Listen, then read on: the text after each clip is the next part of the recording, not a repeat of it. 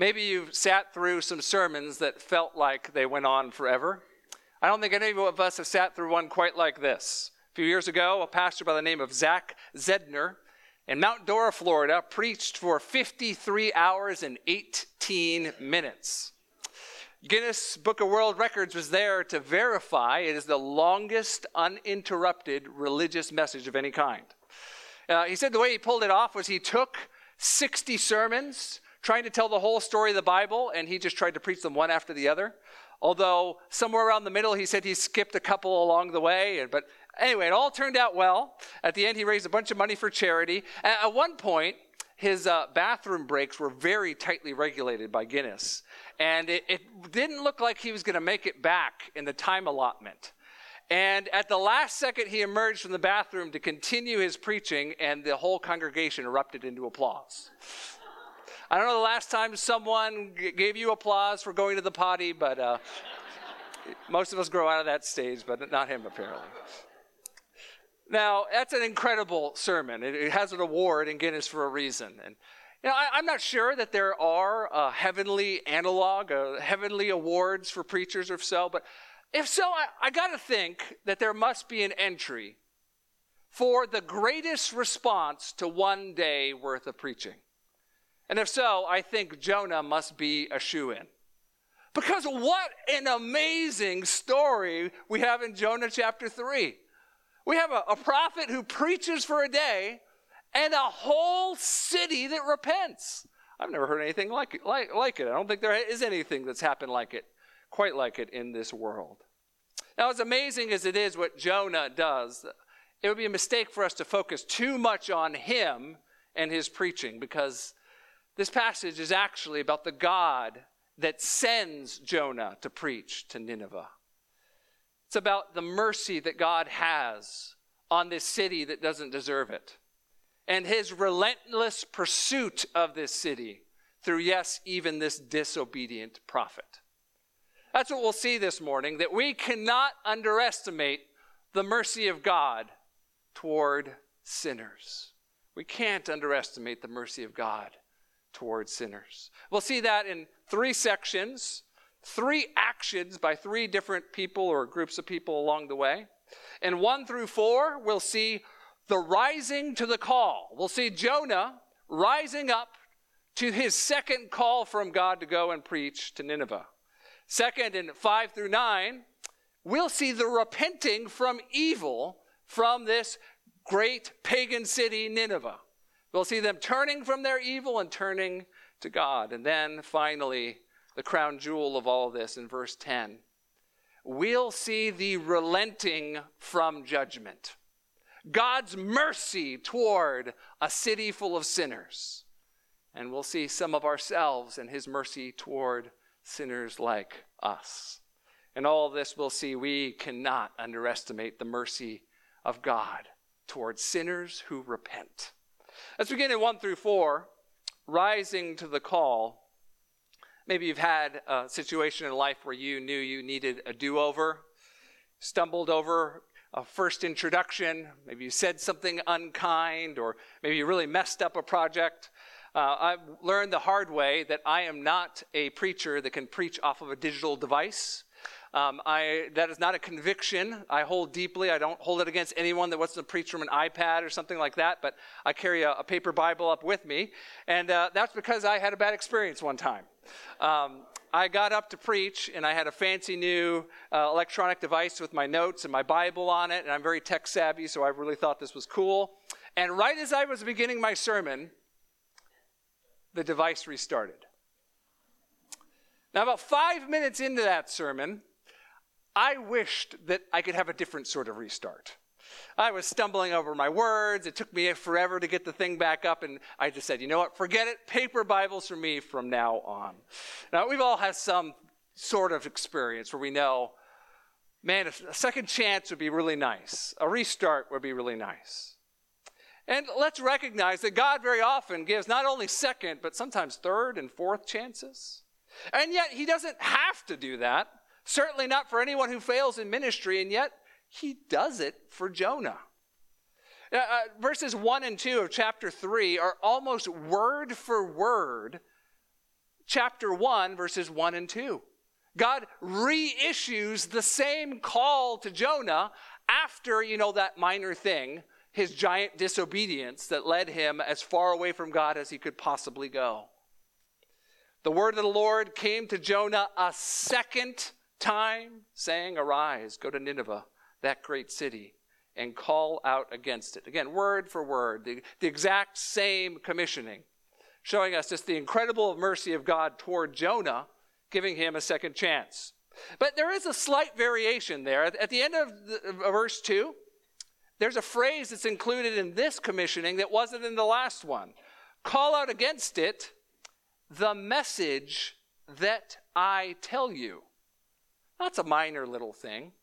Jonah was being sent to deliver a message, a word from the Lord, but, but here it's as if God is focusing a little bit more on the message he is sending Nineveh and less on Jonah himself and even the city. The word that God wants to get to Nineveh is the point. And as amazing as it is that Jonah gets a second chance, he is just the vehicle to get it there. Now, notice who it is that it's going to go to. It's to Nineveh, an exceedingly great city, three days in journey in chapter uh, verse 3 there. Now, Nineveh was not yet at this point the capital of the Assyrian Empire, but it would one day be. It was a very significant city, certainly for trade, for art, very wealthy. And it had a bit of a brand. Its brand was you don't want to mess with the people from Nineveh. When they beat you in battle, they don't just beat you, they make sure that no one ever wants to fight with them again. They are known for their violence and for their cruelty. And yet, they're called a great city here. Now, that could be just a way of saying it's a large city. We'll, we'll find out in chapter 4 there's a large number, thousands upon thousands of inhabitants. I think, though, that God is even here tipping his hand that in his mind, Nineveh is a city worth saving. That it's great in the sense that God cares about it. So Jonah is being sent to this pagan city known for their brand of violence. And this disobedient prophet amazingly obeys this time. So Jonah arose and went to Nineveh according to the word of the Lord. Now, let's not get too, uh, let's not pat Jonah on the back too hard here, because as we'll see in verse 4, I don't think Jonah goes about this task with his full heart. Oh, he obeys. That's certainly better than disobeying. But I think there's some clues in the text that he does some half hearted preaching. Well, notice verse 4 so Jonah began to go into the city, going a day's journey. Now, remember earlier we said that Nineveh was a city that was took three days to go across? I think that's a hint that Jonah does about a third of the work that he's supposed to do. He gets about a third of the way into the city. He's like, okay, this is good enough. And then he starts preaching. And, and what does he preach? Well, at best, you could say it is a harsh message of judgment. He says, Yet 40 days, and Nineveh shall be overthrown. Now, we're not given any indication that what Jonah says is untrue or not what God told him to say. We're also not told whether this is just a snippet of a larger message. I think it likely is. And yet, this is the only recorded preaching of Jonah we have. And it is frankly short, direct, and pretty brash. It is, you are all going to be destroyed in 40 days, period. Stop. End of sermon. So you have a preacher that does a third of the preaching he's supposed to do, doesn't say anything about mercy or repentance or how to avoid the judgment. And as we see in chapter 4, that fits, we'll, we'll see in chapter 4, that's going to fit exactly where Jonah's heart is. You might think that this preaching is going to be as ineffective as going out and screaming at people on a screen, uh, street corner. Or maybe you think, maybe you do the math here, a cruel people with a brand of violence being denounced by one foreign prophet in the middle of their city. Well, it's going to end poorly for Jonah. But that brings us to the second action we see in this text.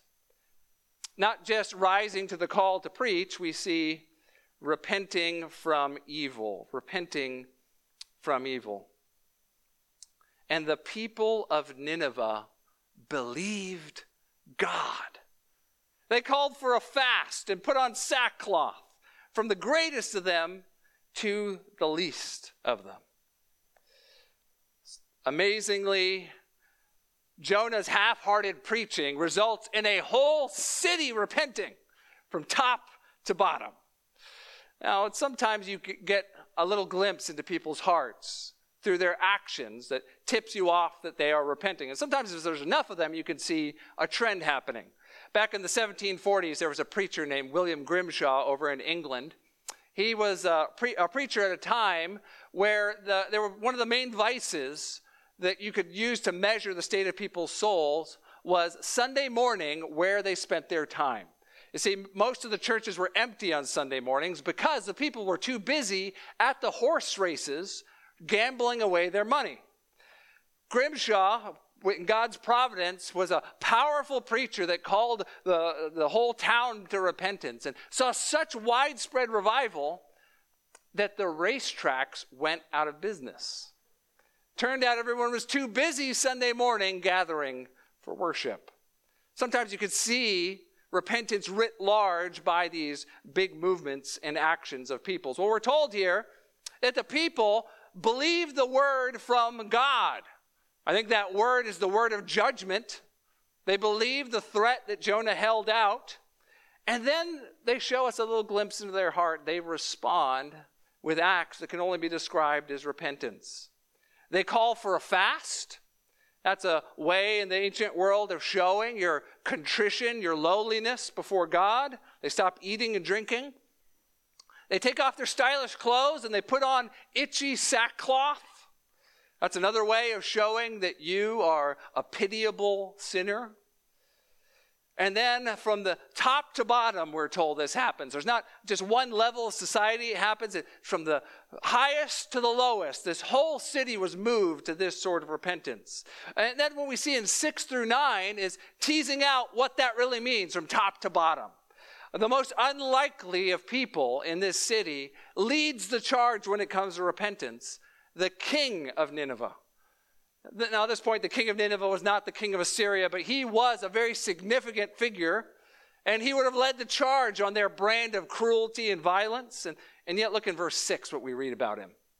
The word reached the king of Nineveh. We're not told no, that Jonah came and preached to him. Now, it seems like Jonah's word went viral, and it made its way all the way to the throne room of the king.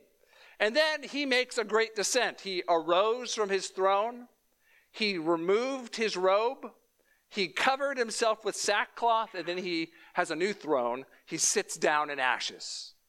This is the highest man in the land that is lowering himself in response to this word of judgment preached against him. This is a mark of repentance. And then it goes even further than that. Not only is he personally going to repent, but he is going to make sure that there's no one in the city that does not hear of the plight that they are in and the, their need to repent also. And seven and following, and, and he issued a proclamation and published through Nineveh by the decree of the king and his nobles let neither man nor beast, herd nor flock taste anything. Let them not feed or drink water, but let man and beast be covered with sackcloth, and let them call out mightily to God. Let everyone turn from his evil way and from the violence that is in his hands. The king instructs everyone Everyone so totally, let's even toss in your flocks and herds and your little pet dog and cat. Now, I've watched a lot of YouTube videos of farm animals and, and pets along the way. I, I've seen cats and dogs and cows even dressed in ridiculous outfits. I've never seen a farm animal dressed in sackcloth. I don't even want to think what that must be like to try and get that on. But even more than that, I've never seen an animal call out in prayer to God for mercy. And yet, that's what the king calls them to do. It's almost comical in the breath that he calls them to. And the point, of course, is that the whole city is to take part in this. There's not a single person, not a child, not even an animal that is exempt from needing to repent of their wickedness. Now, notice that there is a specific sins that are called out also. The king, specifically in verse 8, tells everyone to turn from his evil way. And then the thing they're known for from the violence that is in his hands. The city who has a, a brand known for being violent, well, that's the very thing that they are repenting of. And then finally, in verse 9, we get a hint why the king thinks this is worthwhile doing theologically. He realizes the plight they're in, and he realizes the only one that can save them is God. Who knows? God may turn and relent and turn from his fierce anger so that we will not perish. So, what we have here is a pagan king speaking far better than you expect any pagan king to speak. Understanding his dilemma far greater than you expect any pagan, prideful ruler to ever understand. And as a result, him humbling himself and his city along with him. But the big question is will it work? Will all this sackcloth and ashes and lack of food and crying out in mercy, will it result in anyone being saved? Well, that's what brings us to the last action. The last action here, this time from God, we see relenting from judgment, relenting from judgment. Verse 10 When God saw what they did, how they turned from their evil way, God relented of the disaster that he said he would do to them, and he did not do it. There's a word play going on there in Hebrew. The word for them turning, for repenting, from God relenting and turning, those are all the same word. It's the Hebrew word nacham. And interpreters have struggled as how to express, uh, how to translate this word in a way that is not confusing and sometimes unhelpful. Some translations even have it in verse 10 that God repented of his actions, which implies that God realized he was, made a mistake and he was sorry. And friends, I, I don't think that's the way we are to understand what it means for God to turn or naham in this way.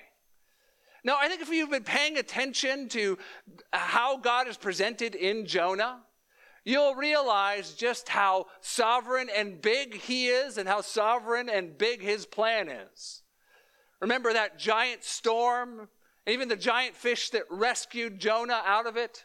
All of that was sent by the giant God behind Jonah. The great revival of Nineveh is just like the great storm and the great fish. It is God's miraculous action in this world. It's not him being taken by surprise. Well, not just Jonah, though. If you know your Bible as a whole, you would know there's no way we could say that God was taken off guard and had to switch plans. Numbers 23 19, for example. God is not a man that he should lie, or a son of man that he should change his mind. Has he said, and will he not do it? Or has he spoken, and he will not fulfill it? God doesn't make mistakes. So God doesn't have to come up with something on the fly to fix a problem he gets himself into. So, so what are we to understand about this then? Well, another section of the prophets helps us significantly Jeremiah 18. In Jeremiah 18, God actually addresses this exact type of situation and tells us from the very beginning when he sends a prophet that his intention is to bring about repentance and to turn away his judgment. If at any time I declare concerning a nation or a kingdom that I will pluck up and break down and destroy it, and if that nation concerning which I have spoken turns from its evil, I will relent of the disaster I intended to do it. So, baked into the cake when God sends a prophet is the implicit appeal. If you will turn from the evil, the thing that is causing my judgment to come upon you, then you will find my mercy. Now, friends, the way theologians put this together is simply to understand that God is not just interested in the end result, He's also interested in the steps that get us there. Or a tighter theological way of saying it would be God ordains not just the ends, but the means. He wants Nineveh to repent. So he sends a prophet to Nineveh. And that prophet runs, no surprise to him. He does a bunch of stuff to make sure that prophet still gets there and arrives exactly when he wants him to get there to bring about the revival, to turn away his fierce anger. Now, friends, I recognize this is the sort of thing, if you think about it too much, start to get a headache, maybe some smoke start to come out of your ears, and, and yet you can trust that God truly does here say that when we repent, we will find mercy. And believe me, friends, He is big enough for all of this to be part of His plan, even, yes, our repentance. So at the end of the day, what we see here is God relentlessly working to bring about the repentance of this sinful pagan city to turn away his judgment and save thousands upon thousands of people. So, what do we do with this? Let me suggest three lines of application for us today. First, I think primarily, we are supposed to remember God's determination to show mercy to sinners. We're supposed to remember God's determination to show mercy to sinners. Last week, Pastor Eric preached from Ephesians 2, and he talked about what a miracle it is anytime anyone repents and turns to Jesus in saving faith. If we really believe it's a miracle that God does inside of people, then we should have the most hope of all. That we would see God show mercy to the worst of sinners that we might have in our lives. Maybe it's a family member that you love dearly that you've tried to help, and no matter what you do, it just seems to get worse. Maybe you feel like you're at the end of your resources, like there's nothing more left to do. Friend, if you believe in the God that sent Jonah and that showed mercy to Nineveh, then you are not at the end of your rope of hope. You can continue holding out hope that God might show mercy even today to that person you love.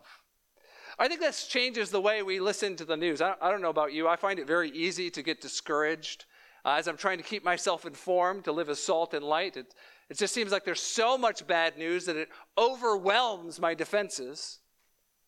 And yet, when I remember, as bad as it might be in this nation or another nation far all the way across the globe, as, as hopeless as it may look, God can bring about repentance. He can show mercy and turn a nation around in an instant. If we believe that, we, we should give we should have a a supply of hope to carry us through even the difficult times in this world. Remember God's willingness to show mercy to sinners. Certainly remember it in your own life. Maybe you've fallen into a hole that's deep enough that you're not sure how you're going to get out of it today. Friend, you are not beyond the mercy of the God that sent Jonah. If you turn to him today, you will find all the mercy and grace that you could possibly need. Second, remember how important repentance is. Remember how important repentance is. We'd already noted, noted the incredible repentance of the Ninevites. But Jesus actually helps us to connect the dots to ourselves of how they actually serve as a lesson for us and how we are supposed to respond to God's word. Matthew 12, verse 38 through 41. Jesus is talking to some Pharisees. Then some of the scribes and Pharisees answered him, saying, Teacher, we wish to see a sign from you. But he answered them, An evil and adulterous generation seeks for a sign, but no sign will be given to it except the sign of the prophet Jonah. For just as Jonah was three days and three nights in the belly of the great fish, so will the Son of Man be three days and three nights in the heart of the earth the men of Nineveh will rise up at the judgment with this generation and condemn it. For they repented at the preaching of Jonah. And behold, something greater than Jonah is here. You see how Jesus applies Jonah to people in his day and how it would apply to us? The people of Nineveh, they did receive a word from God, but it wasn't the fullness of revelation about God. It was about God's judgment and his justice. And yet they repented. What about those that heard the preaching of Jesus himself? That saw the very word of God incarnate, who heard him speak about not just God's justice, but his mercy? Well, well, they are even more responsible to repent. Brothers and sisters, what about us? Those of us who didn't look forward with lots of unanswered questions about the cross and the resurrection. What about those of us on the other side who have the full gospel preached to us again and again and again? Who know the justice and mercy of God meeting at the cross of Christ? Who know how, why God can turn away uh, his wrath from sinners because of the mercy that was purchased by Jesus on the cross? Who know of not just the mercy of God, but the grace and the love that's ours when we come to God through Jesus. What level of responsibility do we have to repent when we hear the fullness of the gospel preached? How much greater is the light that we've received than the light that the Ninevites did and repented? Students, Maybe you've heard Bible stories your whole life. Maybe you've sat in church with your family, you know nothing but being around Christians at least once a week. But honestly, ask yourself have you repented to the word, repented at the word that God has sent you? No one else can do it for you. Have you turned from your sin and turned to Christ? It's a great privilege to hear the gospel preached. It's an even greater one to hear it done consistently in your own home and in your church. Don't squander that. Turn from your sin and turn to Christ. If you're here this morning and you're not a Christian, please understand that this is what we want most for you because we understand this to be your greatest need. That you turn from whatever you're trusting in whether that's your self esteem or your career or some sort of self help philosophy, that you turn from it and instead you turn to God to cry out in mercy. And friend, if you do that, you will find all the mercy and grace you need. Jesus has already paid for every single sin if you would just receive and believe. All of us, the Ninevites remind us what true repentance looks like. We don't know how long their repentance lasted from history. It seems like they went back to their old ways pretty quick. And yet it's presented to us as genuine repentance here at whatever level it happened. And it, it's instructive for us. Now, notice repentance can happen quickly or it can happen slowly sometimes. Notice how there was anguish, sorrow over sin. And you notice how they, God let them sit in it for a while. It didn't just evaporate overnight. That's often uh, a mark of true repentance. Do you notice how they called out specific sins? I, I think this is one thing that Christians stumble over very often when it comes to repentance.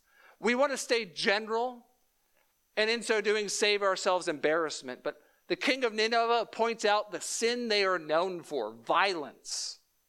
True repentance comes with specificity for the sins we've committed before God and others. And then finally, there was these sweeping actions in response. They would do anything they could to demonstrate to God that they were contrite and lowly in heart. Let's remember what true repentance is, and let's ourselves remember that every time we hear the Word of God preached, that we are supposed to check our own hearts so that we might be people that repent again and again to turn from our sin and turn back to God. Finally, I think there's a third line of application here that all of us need to remember how God has called us to bring His word. All of us need to remember how God has called us to bring His word. In the example of Jonah, we see what one day of half hearted preaching can accomplish a whole city converted. I just have to wonder what would it be like? What would it be like if a whole church full of Christians empowered by the Holy Spirit, with the Word of God in their hands as they went out? What, what if they were not so timid and afraid? What if they were not caught up in all the times they failed before? What if they all went out and preached the good news of Jesus without apology? What might God do?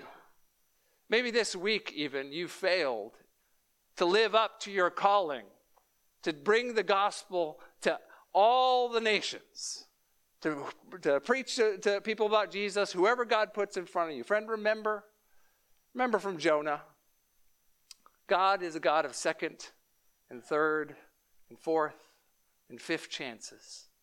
There's mercy even for your failure to serve Him. And there are new opportunities to succeed where you have failed before, now with His help. Brothers and sisters, let's remember that we're all called to be witnesses to Jesus. And maybe, just maybe, we might see a miracle maybe we would see people turn from their sin and turn to the God of Jonah. Our God's mercy is so much bigger than even our hopes and imaginations. It's so easy to underestimate how God could show mercy to sinners, especially sinners like you and me. I think that's why Jesus wove into our church rhythm the Lord's table. Because the Lord's table is a reminder of the justice of God and the mercy he has toward sinners. As we take it together, we have a symbol that reminds us that each and every one of us has received mercy from God and that we together are an example of the greatness of the God who saves even the worst of sinners. Let's pray as we prepare for the table.